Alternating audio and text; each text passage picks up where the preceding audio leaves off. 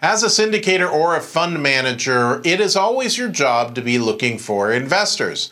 Even if you already have deals going or you don't have any deals that you're looking for investors right now, shopping for them is the most important thing that you can be doing every day.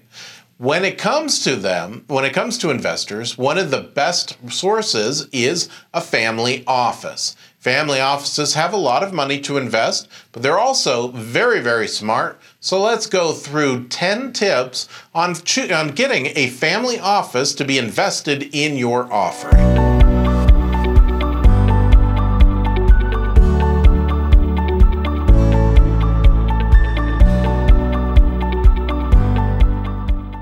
Family offices can be a great investor base for you.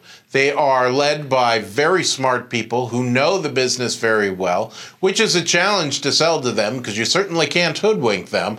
But they also are very, they have a lot of money. And if they've decided that you're a good pick, most of the time they invest with little additional oversight. They just want to make sure that their money is well placed and that they can trust you to do a good job but once they've made that decision, then they just review the documents or the notices or the updates that you send them and are very, very easy after that.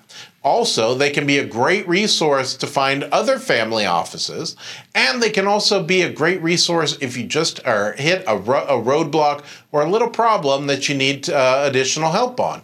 As I said, these are led by very, very smart people, and so the additional help is oftentimes a phone call away if you really need it.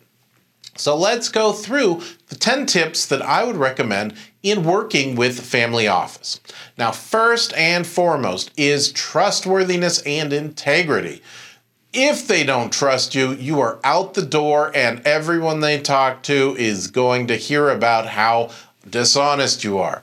The most important thing is that you are just transparent, Open book. If you're taking a big fee, disclose the fee. There's no reason to hide it or to try and stuff it.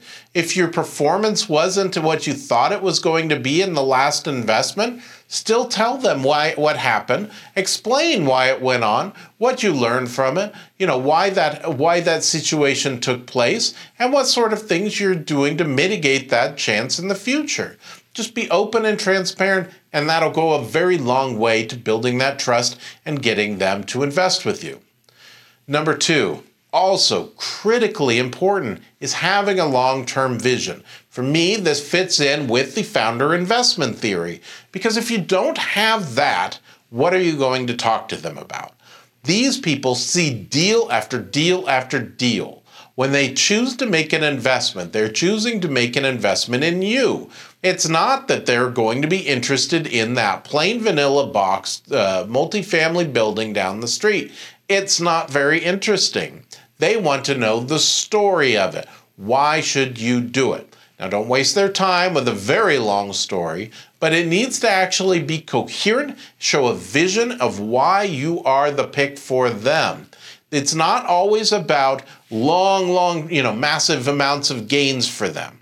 It is about strategic, long term vision where they can basically count on you time and time again to invest with. They're entering into a long term relationship in their minds most of the time, and they want to be able to not have to second guess that every single time. And that comes from vision, which means your founder's investment theory needs to be tight.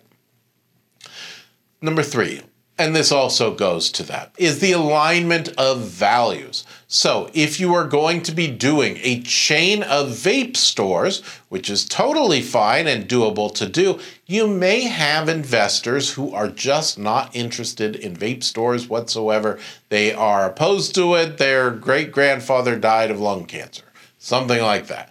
Whatever it is, it's got to align properly with who they are and what they represent most family offices have a very clear picture of what their ideal investments look like or feel like to them.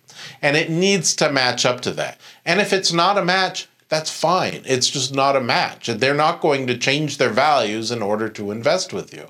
But make your values clear so that they can understand very quickly without having to read between the lines what you stand for.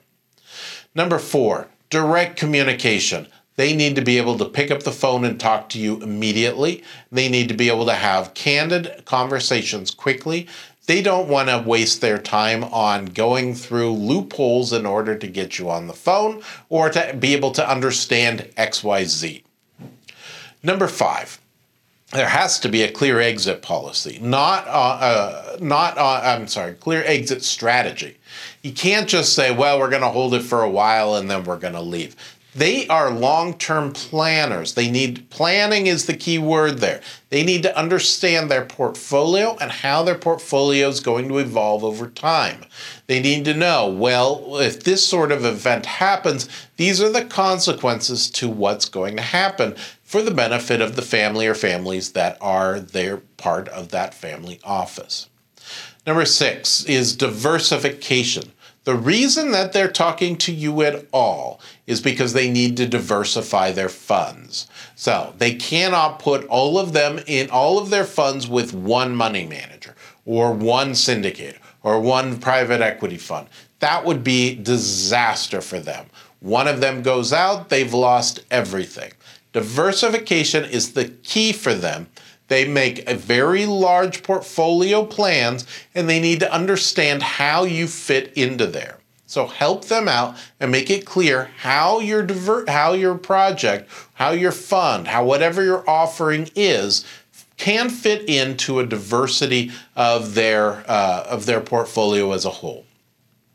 Number seven, educate. You just don't pitch, right? Don't pitch these people. You don't hard sell them. They need to understand what you're doing, and that's it. These people see deal after deal after deal.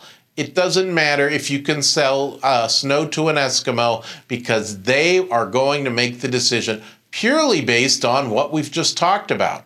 Uh, all these things are what are going to be part of their decision making process, not some fancy sales tricks. They've seen it before and they will not tolerate any sort of shenanigans going on with that.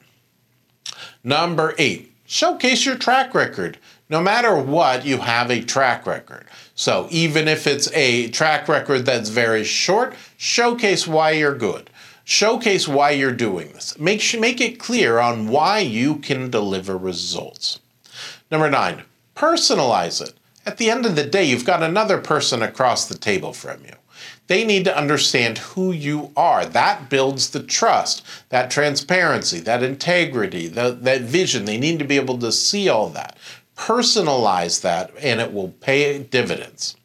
Number 10, always look for co investment opportunities with them. So they don't want to be the only one investing in your project. They would love to see you co investing in it as well. Skin in the game is important for family offices. They want to make sure that you've got a lot to lose if this thing goes south because they feel like they sure do when they have to talk to the heads of the families that are investing with them. So make sure that you have those opportunities. If it's not there, that's okay. Still have those conversations, but set your expectations of a little bit lower because maybe they have very high requirements. It's possible that they don't. They may just like you enough that they'll do it anyway. But make sure that they that if you do have that, hey, we're going to be putting 20% of our own money into it. Oh, that's a big deal that suddenly tells the family office okay, these people are just as invested as they're asking us to be.